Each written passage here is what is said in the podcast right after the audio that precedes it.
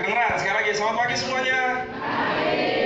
Baik, terima kasih buat Pak Yeye, uh, Kak Monik dan semua uh, para pengurus di tempat ini. Uh, saya boleh berikan kesempatan untuk melayani saudara. Dalam uh, bulan ini kita belajar mengenai satu tema uh, yang ada di depan kita, saudara. Ya, pantang menyerah.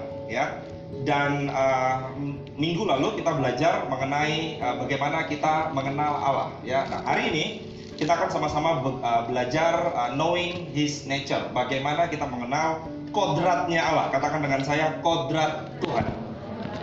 Ya, ya. Uh, semalam saya sempat sempat uh, tulis di status uh, media sosial saya. Saya bilang selama ini kita hanya kenal Tuhan, Tuhan itu baik. Ya, semua orang Kristen tahu bahwa Tuhan itu baik. Tapi ternyata Allah kita jauh lebih daripada sekedar Dia baik, ya. Dan hari ini kita akan belajar betul-betul kita minta pertolongan Tuhan supaya kita boleh memahami lebih dalam mengerti mengenai siapa Allah kita yang sebenarnya, saudara. Saudara, mari kita buka ya, kita buka dulu di ayat pembuka yang ingin saya uh, sharing buat saudara di Hosea pasal yang keempat ayatnya yang keenam. Kitab Hosea pasal yang keempat ayatnya yang keenam. Kalau sudah dapat boleh bilang amin, saudara. Amin, belum semua ya. Hosea pasalnya yang keempat ayatnya yang keenam bagian A aja ya, bagian atas ya. Baik, kalau sudah dapat saya akan bacakan buat saudara ya. Demikian firman Tuhan dikatakan umatku binasa karena tidak mengenal Allah ya. Sekali lagi saya ulangin saudara, dikatakan umatku binasa karena tidak mengenal Allah. Saudara ayat ini sederhana tapi sangat jelas menekankan bahwa pengenalan akan Allah itu jauh lebih penting daripada segalanya saudara. Dan Alkitab bilang orang yang nggak mengenal Allahnya itu akan binasa. Kenapa? Saudara apa yang terjadi, apa yang kita alami di bumi ini selama kita hidup itu jauh melebihi daripada apa yang sanggup kita hadapi dengan kekuatan kita, saudara. Ya, uh, apa yang terjadi dalam kehidupan kita? Satu-satunya alasan kalau orang tanya kepada saya apa yang membuat saya boleh ber, ber, apa, hari ini boleh berdiri di depan saudara, satu-satunya alasan karena Tuhan yang menolong saya. Sudah selesai. Tidak ada alasan lain. Bukan karena saya bisa, bukan karena saya hebat, bukan karena saya punya kekuatan, bukan karena apa-apa saudara. Hari ini kalau saya ada, saudara ada satu-satunya alasan karena Tuhan yang menolong saudara. Yang setuju boleh bilang amin. Ya. Nah, kita posisinya berkata bahwa umatku binasa karena tidak mengenal Allah. Artinya apa? Kalau kita nggak kenal Allah kita sungguh-sungguh, saudara, itu bahaya buat saya dan itu bahaya buat saudara. Ya, bahaya, saudara. Uh, ada banyak orang, ya beberapa waktu lalu saya uh, dunia maya sangat dikagetkan. Ada seseorang yang bunuh diri, tapi bunuh dirinya aneh, saudara. Dia nyalain uh, apa namanya Facebooknya, dia pencet live, dan dia bunuh diri dalam keadaan tersiar di seluruh dunia. Setelah dicek masalahnya itu cuma satu hanya karena masalah keluarga. Ya, saudara beberapa uh, tadi malam kalau nggak salah ada satu berita juga sama diputusin pacar bunuh diri, saudara. Ya, saya yakin bukan karena masalah diputusin pacar, tapi masalahnya karena tekanan yang dialami bertubi-tubi membuat orang-orang itu nggak sanggup menghadapi tekanan hidup, saudara. Sekali lagi saya sampaikan, saudara dan saya kalau hari ini ada di tempat ini, itu semua karena Tuhan, saudara. Yang setuju boleh bilang amin. Semua hanya karena Tuhan, cuma karena satu alasan, ya. Nah, uh, coba kita buka satu ayat di dalam kitab Daniel, ya. Kita buka di dalam kitab Daniel, pasal yang ke-11 ayat yang ke-32. Ya. Mungkin minggu lalu sudah dibacain ayat ini, ya. Kitab Daniel pasal yang ke-11 ayat yang 32, ya. Sudah dapat? Amin ya. Baik, kita akan bacakan sama-sama Saudara ya. Kitab Daniel pasal yang 11 ayat yang ke-32. 3 2 1 ya. Dan orang-orang yang berlaku fasik terhadap perjanjian akan dibujuknya sampai murtad dengan kata-kata licin. Tetapi umat yang mengenal Allahnya akan tetap kuat dan bertindak. Alkitab berkata, orang yang mengenal Tuhan, apa saudara? pasti akan kuat. Ya. Nah, tema kita dalam bulan ini adalah jangan menyerah. Saudara, yang membuat orang itu nggak menyerah itu cuma satu, karena masih ada kekuatan dan pengharapan dalam dirinya dia. Orang kalau dia nggak punya pengharapan, orang kalau dia nggak punya kekuatan, yang terjadi adalah putus asa. Akibatnya apa? Dia bisa melakukan banyak hal yang bisa merugikan dirinya sendiri. Nah hari ini Alkitab kita luar biasa. Alkitab bilang begini, umat yang mengenal Allahnya bukan hanya tetap kuat, tapi yang kedua dikatakan apa? Bisa bertindak. Bertindak itu bicara mengenai apa? Bertindak artinya kita bukan hanya kuat, tapi kita bisa melakukan sesuatu, kita bisa melakukan sesuatu hal yang luar biasa. Ini penting sekali untuk kita, saudara. Ya, jadi sekali lagi sebelum saya lanjut, saya ingin sampaikan bahwa pengenalan akan Tuhan itu penting sekali. Yang setuju boleh bilang amin. Ya, pengenalan akan Tuhan itu penting sekali. Saudara, saudara pernah dengar lagu ini enggak? It is well with my soul. It is well, it is well with my soul. Saudara lagu itu ditulis oleh seorang yang namanya Horatio Stafford. Dia adalah seorang yang cinta Tuhan, memiliki seorang istri dan lima orang anak. Ya, dia orang yang melayani Tuhan, dia orang yang mengasihi Tuhan. Satu ketika di tahun 1870, ya, 1870, dia punya empat orang, dia punya lima orang anak, empatnya wanita, satu orangnya laki-laki, namanya Horatio Junior. Tahun 1870 Tuhan mengizinkan anak laki-laki satu-satunya umur 4 tahun meninggal karena penyakit malaria. Dia bukan orang gak mampu, dia orang yang mampu, saudara. Dia bukan orang yang gak punya uang, dia salah satu pengusaha sukses di kota Chicago. Dia bukannya orang yang gak peduli dengan anak-anaknya, dia bawa di rumah sakit yang terbaik. Dia bukan ayah yang gak peduli, dia peluk anaknya sampai detik terakhir Tuhan panggil dia. Gak cukup sampai di situ, saudara.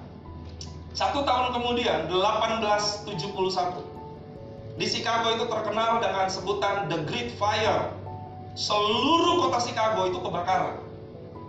Nah, seminggu sebelum kebakaran hebat melanda kota Chicago, saudara, Horatio yang seorang pengusaha, dia baru beli satu properti besar yang menghabiskan uangnya dia dan dia harus ngambil uang dari bank. Saudara karena dia pikir ini merupakan kesempatan dia apa invest semua uangnya siapa yang sangka sudah seminggu setelah dia invest uangnya terjadi kebakaran hebat yang melanda seluruh kota Chicago saudara boleh klik saudara ketik aja The Great Fire Chicago saudara akan lihat itu hampir seluruh kota Chicago kebakaran saudara, bisa bayangkan ya anak laki-laki yang namanya mirip dengan dia, Horatio Junior, Tuhan panggil umur 4 tahun. Satu tahun kemudian Tuhan izinkan hampir seluruh hartanya dia habis. Gak cukup sampai di situ, tahun 1873 Horatio diajak pergi pelayanan oleh seorang hamba Tuhan besar di El Moody namanya. Ya. Waktu mereka mau pergi, di Elmoni sudah tunggu di satu tempat, dia biasa pergi pelayanan ngajak keluarganya, sudah. Hari itu dia harus pergi dengan keluarga, dia, istri beserta empat anaknya wanita. Ketika hendak naik kapal, tiba-tiba seorang uh, asistennya dia datang dan bilang, Pak, ada bapak dipanggil oleh pemerintah, ada apa perjanjian yang harus bapak tanda tanganin karena pemerintah uh, intinya bicara mengenai satu bisnis yang cukup besar. Horatio sempat termenung, dia panggil istrinya, dia tanya, Mom, uh, bagaimana? Saya ada panggilan. Istrinya bilang nggak apa-apa, saya dengan empat anak, uh, apa namanya, papi uh, pergi pertemuan aja. Dan Horatio bilang, nanti setelah habis, saya akan langsung nyusul dengan kapal berikutnya. Saudara, uh, perjalanan dari kota Chicago ke tempat yang dituju itu kalau nggak salah dua malam Biasanya ketika sampai di kota tujuan istrinya langsung telepon. Hari itu nggak ada kabar, ya nggak ada kabar. Tiba-tiba orang-orang pada mulai apa namanya uh, muncul kabar bahwa kapal yang mereka tumpangi itu mengalami kandas di tengah laut, sudah. Ya, kandas di tengah laut dan kapalnya itu namanya Phil du Havre. Ya, Phil du Havre karam di tengah laut. Zaman dulu belum ada SMS, belum ada detik.com, belum ada kabar. Dia menanti sambil berdoa, minta mujizat Tuhan. Saudara bisa bayangkan, mereka bukan pergi liburan, mereka bukan pergi jalan-jalan, mereka pergi ngapain saudara? Pelayanan. Tiba-tiba setelah beberapa hari kemudian, ada satu surat yang dikirim ke Horatio Waktu dia terima surat itu, surat itu cuma beberapa baris kata. Dan surat itu berkata, save alone. Artinya, selamat seorang diri. Saudara, waktu dia dapat kabar begitu, hatinya hancur. Di bawah tulisannya dia bilang, what should I do? Apa yang harus saya lakukan? Orasio duduk, dia berdoa, dia bilang, Tuhan, apa yang terjadi? Saudara akhirnya dia balas surat, dia kirim, dia bilang saya akan menyusul segera, kuatkan hatimu, saya akan pergi. Ya, saudara dalam perjalanan uh, naik satu kapal di satu tempat, kapten kapal menghentikan kapalnya, kapal itu berhenti dan kapten kapal mulai bicara, saudara uh, para penumpang yang terhormat di tempat ini dua hari lalu, tiga hari lalu, tepat di atas tempat ini ada satu kapal yang cukup besar uh, yang namanya uh, Ville du Harvey tenggelam. Dan kita akan ambil waktu, kita akan berdoa untuk mereka. Saudara Horatio berdiri tepat di mana empat anaknya terkubur hidup-hidup di dalam. Saudara dalam keadaan seperti itu, Horatio tidak menyangkal Tuhan, dia gak marah, dia gak maki-maki Tuhan. Dia masuk ke dalam kamar, dia bersyukur. Di situlah lagu It Is Well With My Soul ditulis. Saudara bisa bayangkan lagu It Is Well, tenanglah kini hatiku. Ditulis bukan dalam keadaan dia lagi bersenang-senang. Bukan dalam keadaan berkat Tuhan sedang melimpah. Bukan dalam keadaan mujizat Tuhan sedang terjadi. Justru dia tulis dalam keadaan anaknya, empat-empatnya meninggal. Saya tahu setiap kita di tempat ini pasti pernah mengalami masalah. Betul? Pertanyaannya sederhana. Apa yang membuat orang yang ditimpa masalah bertubi-tubi, bertubi-tubi, bertubi-tubi tetap kuat? Jawabannya cuma satu, saudara. Karena orang itu mengenal betul siapa Allahnya dia. Berikan tepuk tangan bagi Tuhan kita. Saudara bisa bayangkan, kalau Horatio bukan orang yang mengenal Tuhan, kalau Horatio enggak tahu siapa Tuhannya dia, apa terjadi, saudara? Kira-kira menurut saudara? Anak laki-lakinya udah mati, hartanya habis, terakhir empat anaknya wanita, Tuhan panggil semua. Kira-kira, kalau saudara jadi Horatio, apa yang saudara lakukan? Mungkin kita kepahitan, mungkin kita murtad, mungkin kita pergi meninggalkan Tuhan, bahkan mungkin kita bisa melakukan hal yang jauh lebih bodoh dari itu. Betul? Itulah sebabnya kitab Daniel pasal 11 ayat 32 berkata, "Tetapi umat yang mengenal Allahnya akan tetap apa Saudara? Akan tetap apa Saudara? Katakan umat yang mengenal Tuhan. Sekali lagi katakan umat yang mengenal Tuhan akan tetap kuat. Berapa banyak di tempat ini yang pengen tetap kuat menghadapi hidup ini? Boleh angkat tangan saudara. Bilang kiri kanan, kau harus kenal Tuhan engkau. Kita berikan tepuk tangan dulu buat Tuhan kita, saudara. Haleluya. Dalam kitab Hosea pasal 4 bilang apa? Umatku binasa karena apa saudara? Tidak mengenal Allah. Jadi jangan main-main dengan pengenalan akan Allah saudara. Saudara bilang banyak orang bilang saya ya kan saya udah datang ke gereja seminggu sekali. Saya mau kasih tahu kan cukup saudara. Saudara bilang ya hari Minggu saya datang ke gereja, hari Kamis saya datang ke san. Itu pun kalau datang ke san. Saya mau kasih tahu, nggak cukup satu ketika ada seorang anak, mungkin cerita ini saudara udah sering dengar, tapi saya mau kasih uh, uh, apa ya uh, cerita sekali lagi.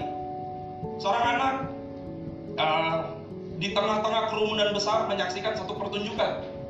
Pertunjukan itu adalah pertunjukan ada seorang laki-laki menyeberangi the Grand Canyon. Pak uh, Pak Yeye udah pernah ke Amerika ke Green Canyon ya? Saya sih belum pernah, saudara melihat fotonya aja. Itu besar banget saudara. Apa namanya bui airnya aja itu bisa wah saudara jauh sekali masih kena saking besarnya. Ya itu kalau masuk jatuh ke situ wassalamualaikum lah sudah saudara ya.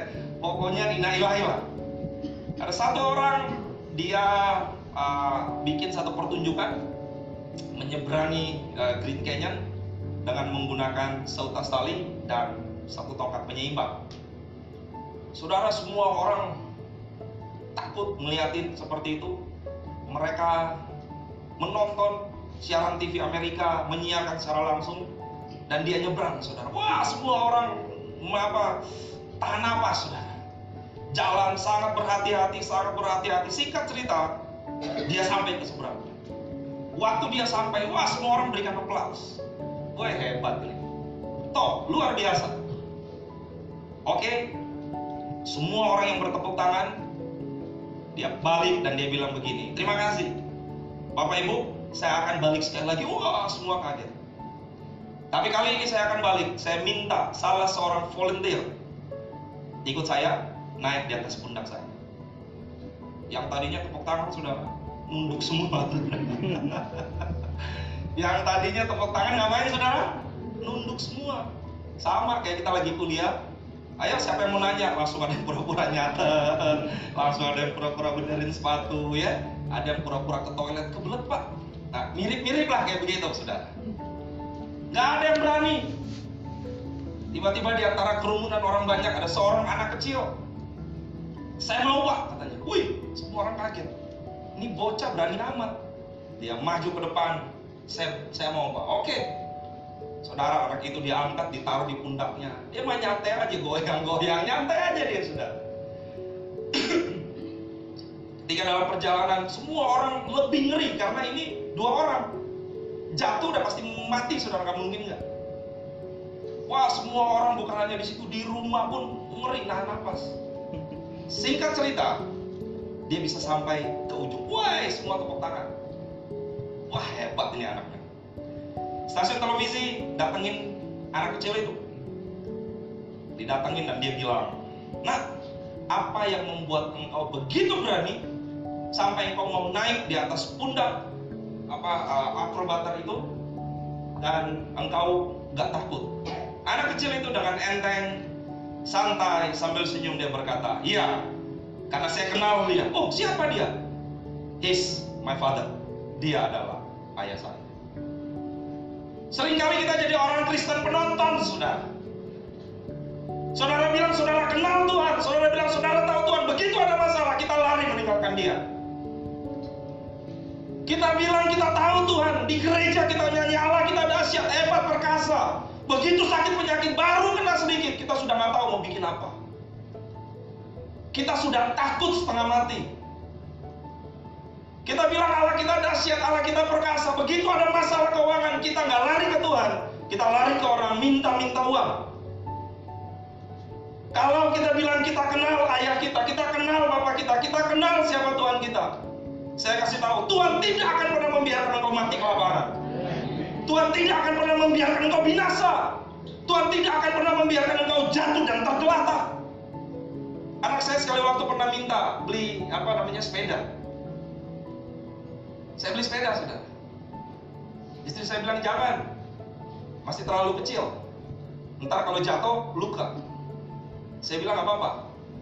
Anak laki ini luka-luka sedikit gak apa-apa lah. Anak saya William, saudara, cowok. Naik sepeda, saudara. Set. Mulus? Enggak. Jatuh, saudara. Kaki di kepala, kepala jadi kaki, saudara.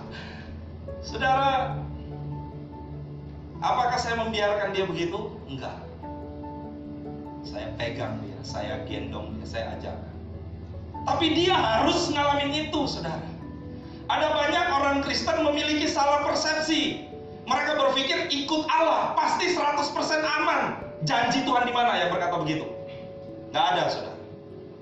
Orang Kristen berpikir kalau saya udah melayani Tuhan masalah gak ada. Kata siapa? Banyak orang berpikir kalau saya udah datang ke gereja udah doa tiap hari masalah itu kabur. Wow, justru saya kasih tahu. Semakin engkau dekat Tuhan, semakin masalah itu datang banyak, saudara. Yang amin cuma satu, saudara ya. Berarti itu orang mengenal Tuhannya ya. Sekali lagi, semakin kita kenal Tuhan, semakin Tuhan izinkan banyak hal terjadi dalam hidup kita. Kenapa? Ada seorang penjual, dia penjual gelas, ya. Dia bilang, Pak ini gelas ini anti pecah, ini gelas top banget, ini gelas super. Ah masa sih? Bener, coba buktiin. Bener, saya buktiin. Dibanting gelasnya.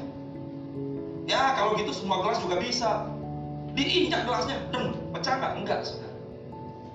Saudara ingat kisah uh, Ayub, saudara? ya. Ayub semakin saleh, justru Tuhan semakin bangga untuk menunjukkan bahwa orang yang di dalamnya ada Allah, dia akan tetap kuat dan dia pasti akan bertindak. Beri tepuk tangan buat Tuhan kita. Itulah sebabnya hari ini kita harus betul-betul tahu siapa Allah kita. Jangan kita jadi orang yang penakut. Saya sering bilang, nggak peduli apa yang ada di depan saudara. Sekali lagi saya ulangin, nggak peduli apa yang ada di belakang kita, uh, di depan kita, selama kita tahu siapa yang ada di belakang kita. Saya ulangin sekali lagi, saudara. Nggak peduli apa boleh terjadi di depan kita, selama kita tahu yang di belakang kita siapa. Kalau engkau tahu di belakang engkau Allah yang maha kuasa, maha besar, yang dahsyat, yang ajaib, mau keadaan apa pun di depanmu, engkau nggak akan takut. Jadi anak Tuhan, kita punya mental itu harus begitu. Kita harus berani, bukan konyol, saudara. Kita harus punya iman, bukan nekat. Karena kenapa? Kita tahu kok siapa Allah kita. Saudara jangan pikir Daud konyol. Waktu dia datang, dia udah lihat musuhnya dia segede gaban begitu, saudara. Semua prajurit itu takut. Daud datang, modalnya dia nggak bawa senjata, dia nggak pakai baju perang, dia nggak pakai perisai. Padahal kita bilang, goloknya aja itu gede banget, saudara. Ngangkat itu nggak bisa, saking gede banget. Kenapa Daud berani? menghadapi raksasa yang begitu besar? Alasannya sederhana. Daud bilang, "Aku mendatangi engkau dengan nama Allah yang maha besar." Dia kenal betul siapa Allahnya dia. Dia tahu betul siapa Tuhannya dia. Dia mengenal pribadi Allahnya dia. Dia takut? Enggak, saudara. Saudara tahu?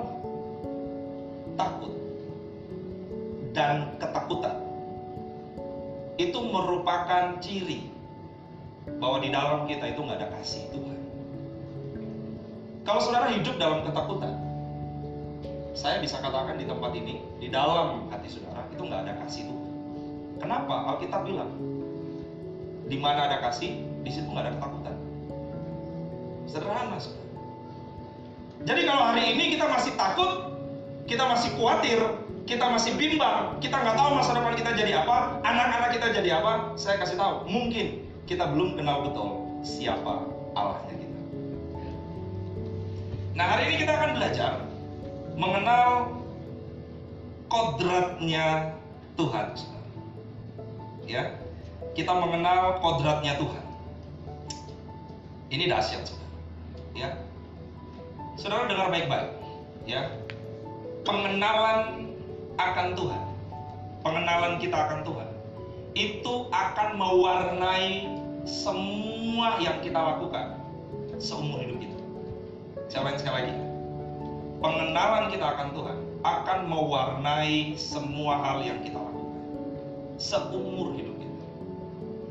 Kalau kita mengenal Allah kita, itu tercermin dari setiap tindakan aktivitas saudara lakukan baik di dalam rumah tangga, dalam pekerjaan, di dalam bisnis, di dalam apa pun, termasuk di dalam pelayanan.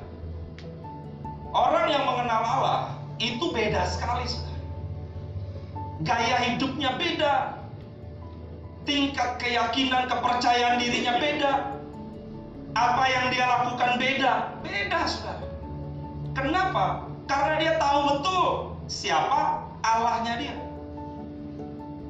Nah ini penting buat kita.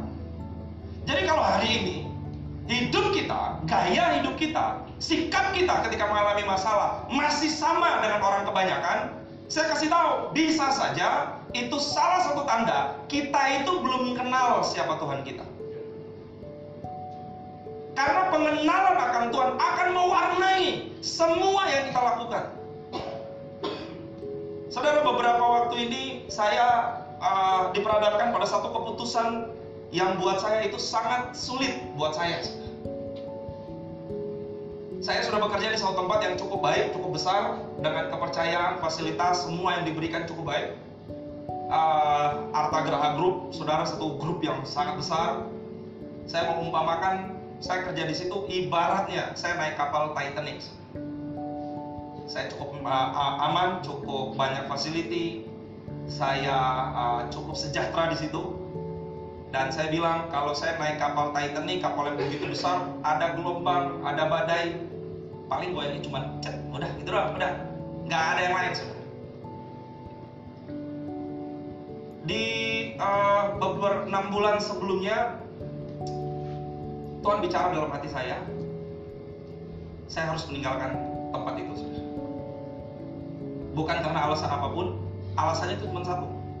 Tuhan bilang, karena waktumu di situ sudah selesai. That's it, selesai. Waktu Tuhan bilang seperti itu, saya masih ya keras kepala, saudara. Buat saya nggak ada alasan saya pindah, ya.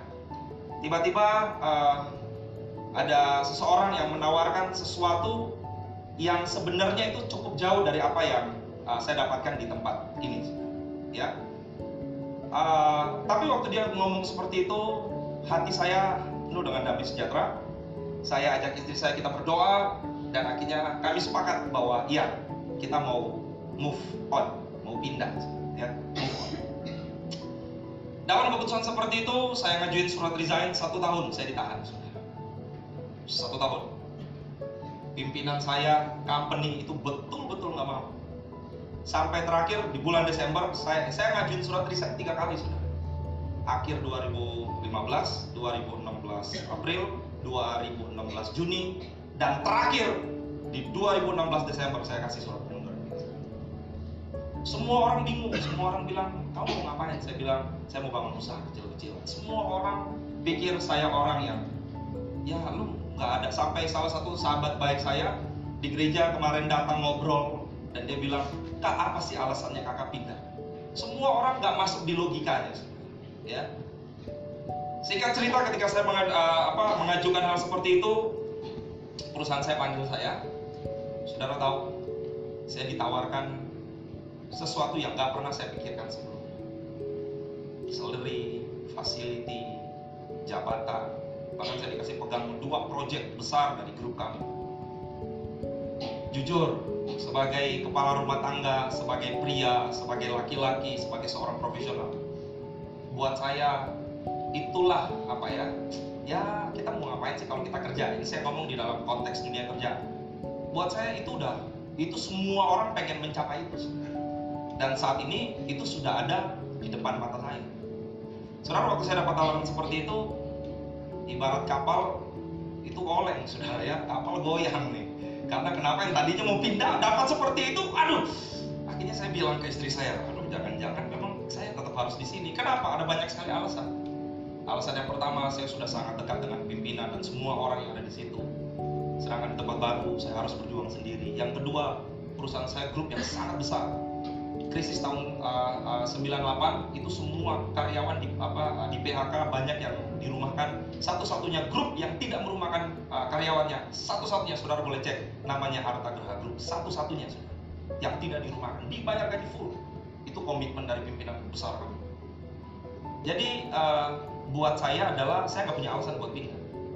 Yang berikutnya saya dari rumah saya ke tempat kerja saya yang dulu itu only 10 minutes, cuma 10 menit. Anak istri saya kalau saya pulang telat dia bisa datang ke mall. Gampang ketemu tuh gampang sekali saudara. Ya Henry teman-teman uh, tahu. Sedangkan di tempat yang baru udah jauh macet segala macam. Saya sempat bingung Singkat cerita, di dalam perjalanan, tiba-tiba Tuhan ngomong. Tuhan bilang, Tuhan ingatkan di satu ayat kisah mengenai Musa. Kalau saudara baca kisah mengenai Musa, diceritakan bahwa ke mana awan itu pergi, Musa itu ngikutin. Dan di situ Tuhan ngomong dengan lembut tapi sangat tegas. Tuhan bilang, kamu gimana? Aku mau jalan ke sana, tapi kamu mau berhenti di sini. Hari itu saya berhenti, saya diam, saya bilang Tuhan, ya saya mau ambil. Saudara, keputusan yang saya buat itu nggak populer. Saya meninggalkan perusahaan yang sangat besar hanya untuk memulai sesuatu yang sangat kecil. Saya di satu tempat yang sangat nyaman, saya mesti berada di satu tempat yang jauh dari kenyamanan, jauh sekali sudah. Tapi di dalam hal seperti itu, hati saya yang paling dalam berkata, percaya saja, karena engkau berjalan bersama Tuhan. dalam hidup kita ketika kita mengalami banyak masalah, ketika kita mengalami pilihan-pilihan yang sulit. Saya kasih tahu, yang membuat kita firm cuma satu, seberapa engkau mengenal Allahmu. Saya tidak punya alasan untuk pindah. Semua orang bilang ngapain? Pimpinan saya bilang sampai detik terakhir dia bilang hari ini pun kalau kau bilang gak jadi pindah saya terima. Bahkan kalau kau sudah pindah, kapan pun engkau minta masuk, saya welcome.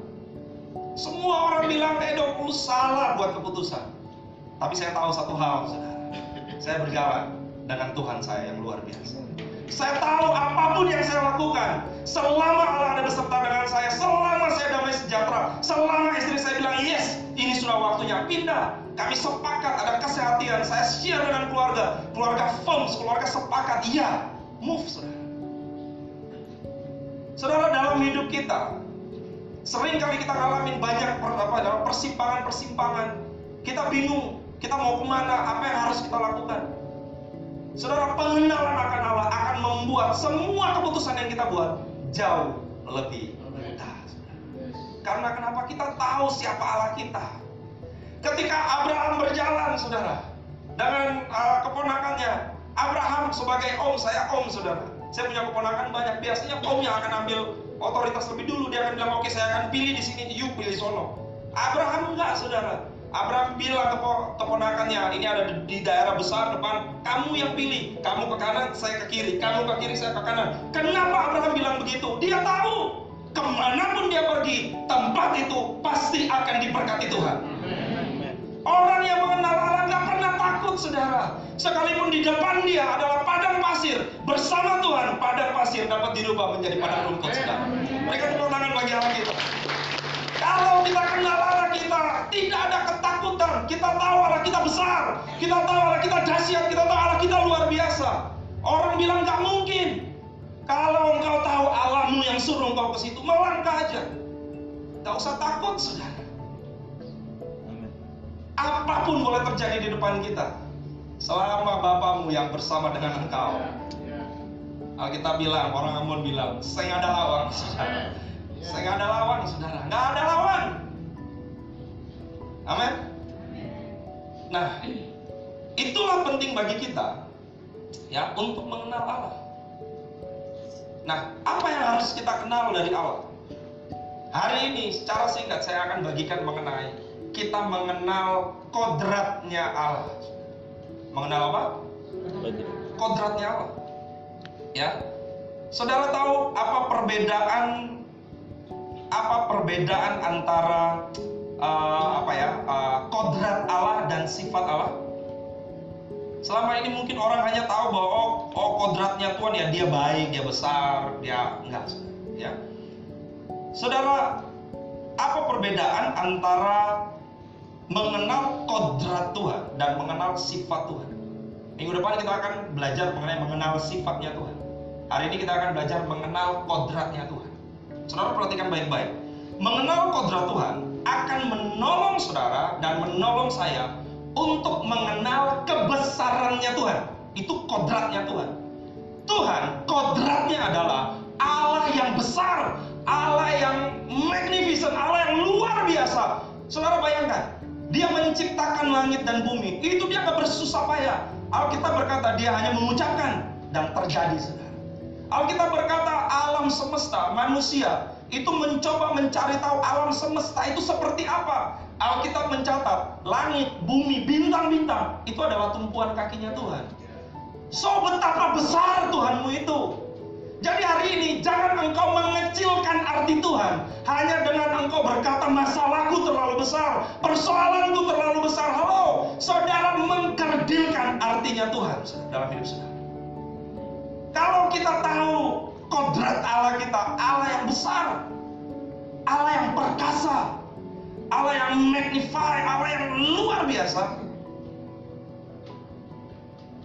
Apakah saudara takut? Hanya gara-gara saudara mesti bayar uang kuliah anak saudara?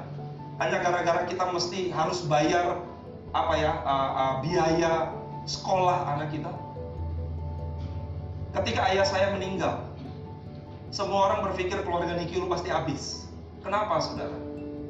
Ketika papi saya meninggal, hari itu, waktu itu, itu semua uang kami memang habis. Karena hari itu kami pergi melayani di kota Ambon dan seluruh keluarga kami itu ada 178 orang. Itu dari Papua, dari Kalimantan, dari Jakarta, dari Sulawesi, semua itu datang ke kota Ambon. Itu papi saya kirimin tiket satu-satu dan datang bukan cuma suami istri, bukan cuma papa mamanya, sa anak-anaknya datang semua. Itu uang habis berapa banyak pada saat itu. Singkat cerita, papi saya meninggal. Kami udah gak punya uang apa-apa lagi. Saudara dulu kalau saya mau kuliah, setiap kali mau bayaran saya cuma bilang, papi minta uang. Papi saya bisa langsung kasih uang kuliah saya. Ketika papi saya udah nggak ada, enam bulan mau ujian, hari ini saya sudah berdoa minta uang kuliah. Sampai satu ketika saya harus bayar kuliah. Dan harus hari itu adalah hari Jumat. Pengumuman di di kampus saya udah berkata hari Jumat tanggal saya lupa tanggalnya jam 12 siang. Itu terakhir pembayaran. Kalau tidak bayar itu ujian final ujian terakhir. Kalau nggak bayar maka saya dianggap tidak mengikuti semester itu waktu itu yang belum bayar dua orang saya sama kakak saya Ewan. Kakak saya yang satu yang uh, Edwin dia sudah selesai kuliah dan waktu itu dia mau berangkat ke Amerika tapi kita nggak punya uang saudara Jauh sebelum hari itu tiba saya selalu berdoa sama Tuhan. Kami diajarkan, papi saya selalu bilang begini, kalau Tuhan sudah mulai, Tuhan pasti menyelesaikan. Itu yang jadi modal saya, sudah. Saya sudah berdoa, saya sudah minta. Hari itu adalah hari Jumat. Pagi-pagi begitu mata saya kebuka, saya langsung datangin mami saya dan saya bilang, Mam, apakah ada uang? Mami saya cuma senyum. Saya tahu hatinya nangis. Dan dia bilang Tuhan pasti jawab. Cuman itu jawabannya sudah. Saya sama kakak saya kami masuk ke dalam kamar. Kami doa. Saya ingat saya doa dari jam 9 pagi setengah 9 bahkan sampai jam 1 lewat 15 doa nyanyi penyembahan nangis doa nyanyi penyembahan nangis selesai berdoa saya melihat jam di kamar jam sudah menunjukkan jam satu lewat. Menurut saudara, mungkin nggak buat saya bisa ikut ujian lagi? Nggak mungkin saudara. Kenapa? Waktunya sudah lewat. Duitnya ada apa nggak? Ada. Tapi hati saya penuh dengan damai sejahtera. Sebelum tutup dalam doa, saya ngomong sama kakak saya, kami pegangan tangan kayak berdoa, Tuhan, uh, ya apa pun yang terjadi, kami tahu itu yang terbaik bagi kami. Kami mengucap syukur. Saudara, kami buka pintu. Ya, nggak tahu Pak Ye, kamu nih mungkin tahu rumah saya waktu itu di Jati Bening. Itu kamar begitu buka ruang tamu. Begitu buka ruang tamu, mami saya duduk di depan meja sambil nangis. Saudara tahu apa yang terjadi? Di atas meja itu ada setumpuk uang, saudara. Mami saya nangis. Saya bilang ke mami, Mah, kenapa? Saudara tahu ceritanya? Waktu kami lagi berdoa, ada yang ketok pintu. Saudara. Dia ngantar uang. Saya lupa persisnya. Kurang lebih 10 juta lebih. 10 juta lebih pada saat itu. Orang itu cuma bilang begini, Bu, betul ini rumahnya almarhum Pak John Nikiolo? Mami saya bilang, iya. Dia bilang, Bu, saya dulu pernah dibantu oleh Bapak. Saya juga baru tahu kalau Bapak sudah nggak ada. Saya cari-cari alamat Bapak, nggak ketemu. Puji Tuhan hari ini saya ketemu. Ada berkat buat uh, ibu. Dia kasih sudah. Saya lupa persen, tak 11 juta atau 12 juta. Yang pasti di atas 10 juta. Saudara waktu dikasih itu, mami saya cuma nangis. Saya kasih tahu. Alkitab bilang, kalau untuk kebutuhan dasar aja Tuhan kasih apalagi kebutuhan yang lain. Gak usah takut. Tuhan Allah kita itu besar. Dia Allah kita luar biasa. Tidak ada alasan bagi kita untuk takut, khawatir, tinggal dalam ketakutan. Karena itu hanya akan mengecilkan arti Allah kita yang sebenarnya. Kalau kau punya punya bapak seorang konglomerat dan engkau takut hanya gara-gara nggak bisa bayaran uang kuliah yang cuma 200-300 ribu, Bayangkan perasaan ayahmu yang konglomerat. Oh, jangankan 200-300 ribu tuh sekolah juga bisa saya bayarin. Saya kasih tahu, Allah kita, Bapa kita jauh, jauh dan jauh lebih besar dari itu semua. Berikan tepuk tangan bagi Tuhan kita. Itulah kenapa kita harus kenal betul siapa Allah kita, kenal kebesarannya Dia. Dia Allah yang besar, saudara. Dia Allah yang luar biasa. Dia Allah yang dahsyat sekali. Dia Allah yang luar dahsyat, saudara. Ponakan saya pernah sakit, namanya Marhen. Sakit, saudara. Waktu itu nggak ada mobil, nggak ada kendaraan. Uh, papanya lagi ada di daerah. Tinggal di rumah itu cuma saya dan maminya. Saudara kami gak punya uang sama sekali. Gak punya panasnya udah naik tinggi sekali. Hari itu maminya udah nangis, udah ketakutan. Hari itu kita berdoa. Kita cuma bilang begini, Tuhan kami percaya kita gak punya apa-apa. Tapi yang kita punya, kita punya Yesus, kita punya Tuhan yang dahsyat. Kami berdoa, saya masukin air di dalam satu gelas kecil, saudara. Kita cuma berdoa, Tuhan aku berdoa, biar mujizat terjadi. Ini jadi anggur perjamuan. Engkau yang bekerja, engkau yang dahsyat. Cuma air biasa. Saudara tahu, kami kasih minum ponakan saya. Tuhan kalau kerja nggak tunggu sejam, nggak tunggu setengah jam, detik itu juga bukan hanya turun, sembuh saudara. Berikan tepuk tangan bagi Allah. Kita harus kenal betul ketika Sadrak, Mesak dan Abednego diperhadapkan pada satu keputusan. Mau menyembah Allah atau dibuang ke dalam gua singa. Mau menyembah Allah apa dibakar? Saudara mereka punya jawaban yang mantap sekali.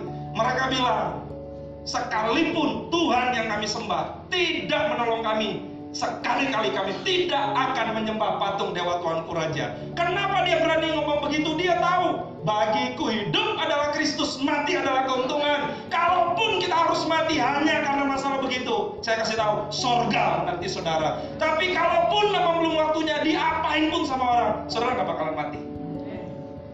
Kalau engkau kenal betul Allahmu, kita akan jadi orang yang berani. Itulah kenapa Daniel pasal 29 berkata umat yang mengenal Allahnya akan tetap kuat dan apa saudara bertindak. Bertindak itu apa? Berani. Bertindak itu apa? Ada satu tindakan nyata. Dibuang ke dalam gua singa, dibuang ke dalam api yang bernyala-nyala. Mujizat terjadi. Berapa banyak yang pengen mujizat terjadi dalam hidup saudara? Boleh angkat tangan saudara. Amin. Belajar lakukan apa pun yang Tuhan suruh engkau akan lihat pertolongan Tuhan dahsyat. Saya bilang ke keyboard boleh maju ke depan. Haleluya.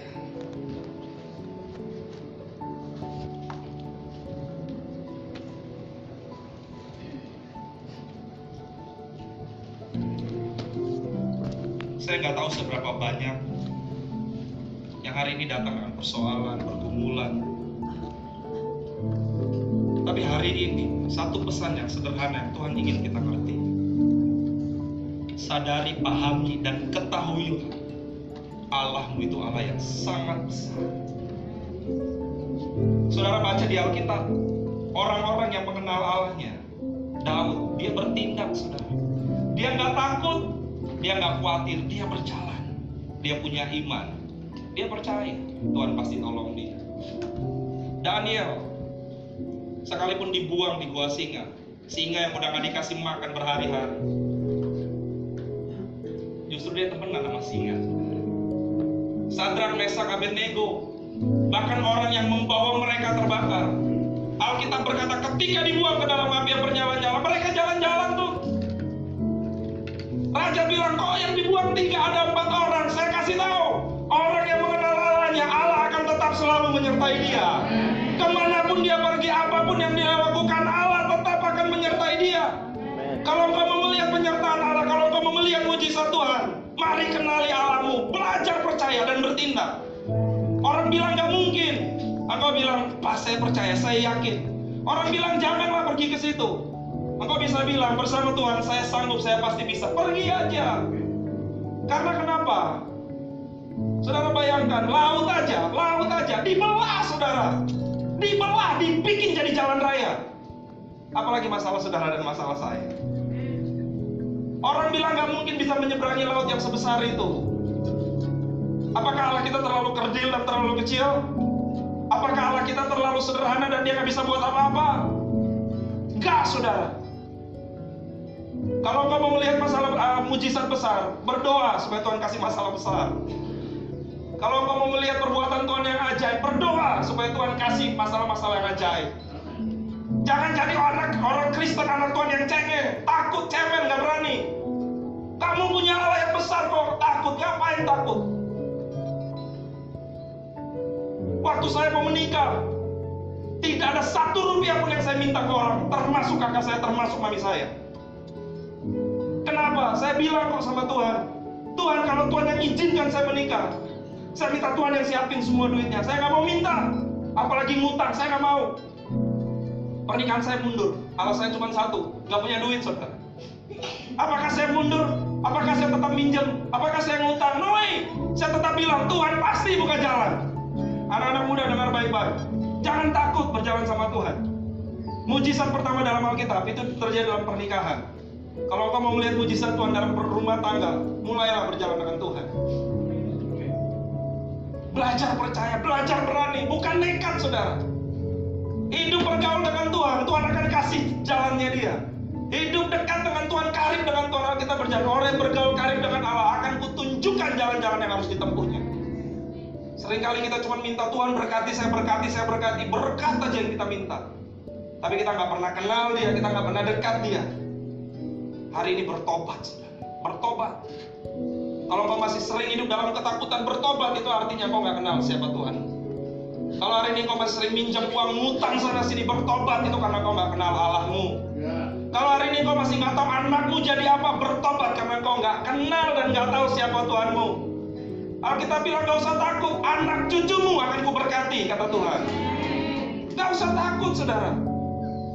Saya nggak takut apa yang akan terjadi dengan William. Saya nggak takut apa yang terjadi dengan Caitlin. Yang saya tahu hari ini, saya mau hidup benar aja. Udah, itu aja. Saya mau nabur yang benar, saya mau lakukan yang benar, saya mau lakukan yang benar, saya mau lakukan yang benar, saya mau melayani Tuhan. Saya tahunya cuma itu. Sisanya urusan Tuhan. Apakah saya bisa nemenin anak saya 24 jam? Apakah saya bisa menjamin bahwa dia nggak akan bikin apa-apa? Saya cuma bisa menyerahkan dia ke dalam tangan Tuhan. Kenapa? Saya kenal Bapak saya dahsyat. Pertolonganmu begitu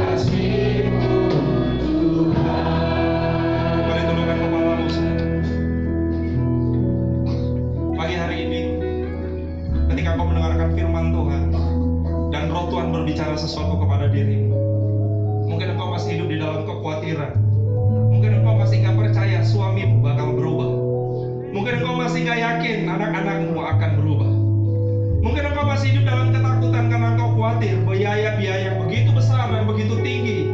Apakah engkau sanggup menghadapinya? Mungkin hari ini ada sakit penyakit yang sedang ada di dalam tubuhmu atau anggota keluargamu dan membuat engkau begitu takut dan begitu khawatir. Dan hari ini sepertinya engkau sudah gak punya pengharapan. Pagi hari ini firman Tuhan katakan, kenalilah bahwa Allahmu Allah yang sangat besar.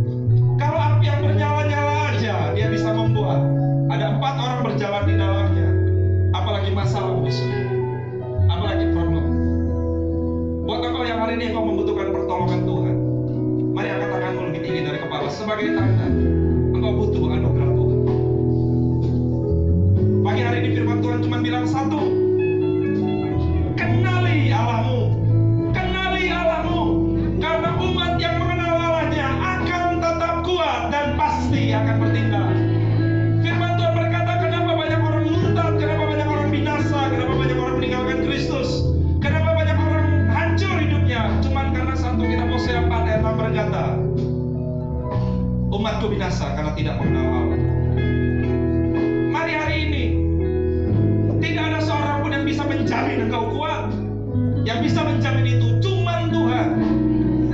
Dan firman Tuhan pagi hari ini berkata dengan lemah lembut, datanglah kepadaku kenalilah aku, maka kamu akan kuberikan kelegaan. Aku berdoa dari tempat ini buat setiap umatmu yang mengangkat tangannya sebagai tanda perserahan.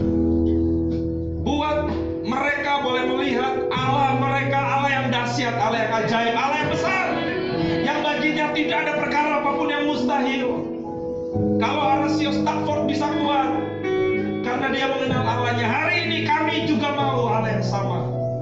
Buat hari ini, buat engkau yang khawatir, yang gak percaya suamimu akan berubah dengan baik. Alkitab berkata hati raja-raja ada di dalam tangan Allah. Dia mengalirkan ke mana pun dia mau. Tuhan menjamah, Tuhan menjawab doamu.